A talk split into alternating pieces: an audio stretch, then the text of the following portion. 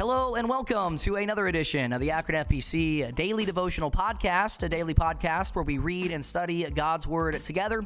Thank you all for making us a part of your day today. It's a blessing to talk with you each and every day. And I thought of something as I was getting ready to record today that I thought would be kind of cool. I always say I'm praying for you and I'm praying that you guys have a great day. And I truly mean that. I really, really do. I pray for each and every one of you, even though I don't know specifics on who's listening. I know the number of the people that are listening, but I don't know the people that are and the people that aren't. But I want you to know that I pray for you guys. I really do. And I ask that you pray for me in that same way. Whenever you're listening to this podcast episode, please pray for me. I would appreciate it. But I was thinking something really cool today. How about you pray for me and you also pray for the other people that are listening today? You may not know who they are, but pray for them. And the people that are listening, pray for them. And so you've got somebody praying for you, and you're praying for others, and you're praying for me, and we're just one big happy family. I think that'd be kind of cool. So when you're listening to this podcast, pray for me and pray for the other people that are listening. And I am praying for all of you today as well. I think that would be kind of fun um, to, to begin doing that. All right. So that being said, let's get into today's podcast episode, though. We are dealing with Ephesians chapter number six, the last chapter in the book of Ephesians. And we're starting a new topic today. We wrapped up our topic on the family yesterday from Ephesians chapter 5 and verse 18 to Ephesians chapter 6 and verse 4, we see the topic of the Christian home. The Apostle Paul's instructions for husband and wife, and the Apostle Paul's instructions for parents and children.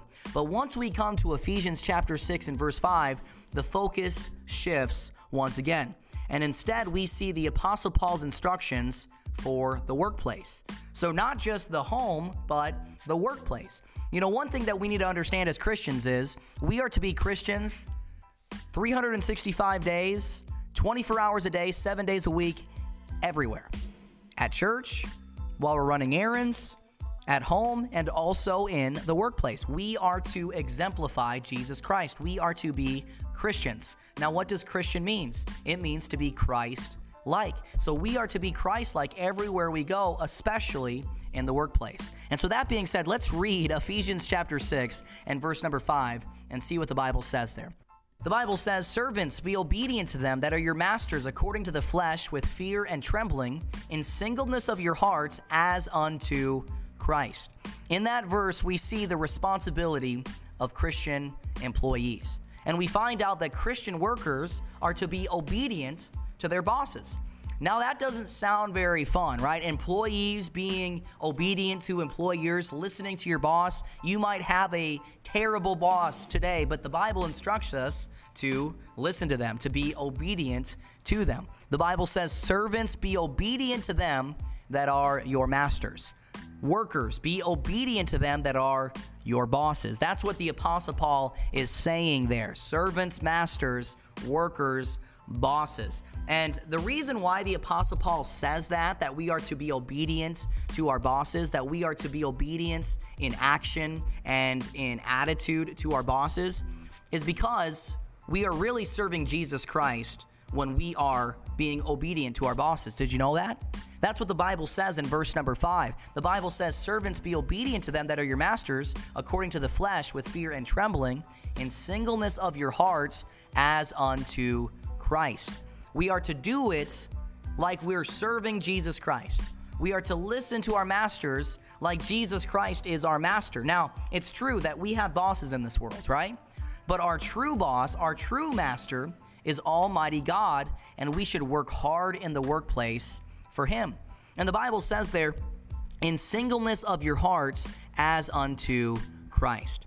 Now, that has to do with working with a right attitude right? Working with a good attitude, not just in action, but in attitude. Sometimes we can work and we can listen to our boss, but we can do it with a bad attitude. But Jesus Christ is saying there, not only do I want you to obey, but I want you to honor them. I want you to have a good attitude as you are doing it. And the reason why this is, is because the best way to witness on the job is doing a good day's work One of the best ways you can witness in this world is by working hard, being a good example, and pointing people to Jesus Christ. So there's three reasons why we should be obedient to our bosses, and the first reason is because we're really serving Jesus Christ. But not only that, we also learn that doing a good job is the will of God.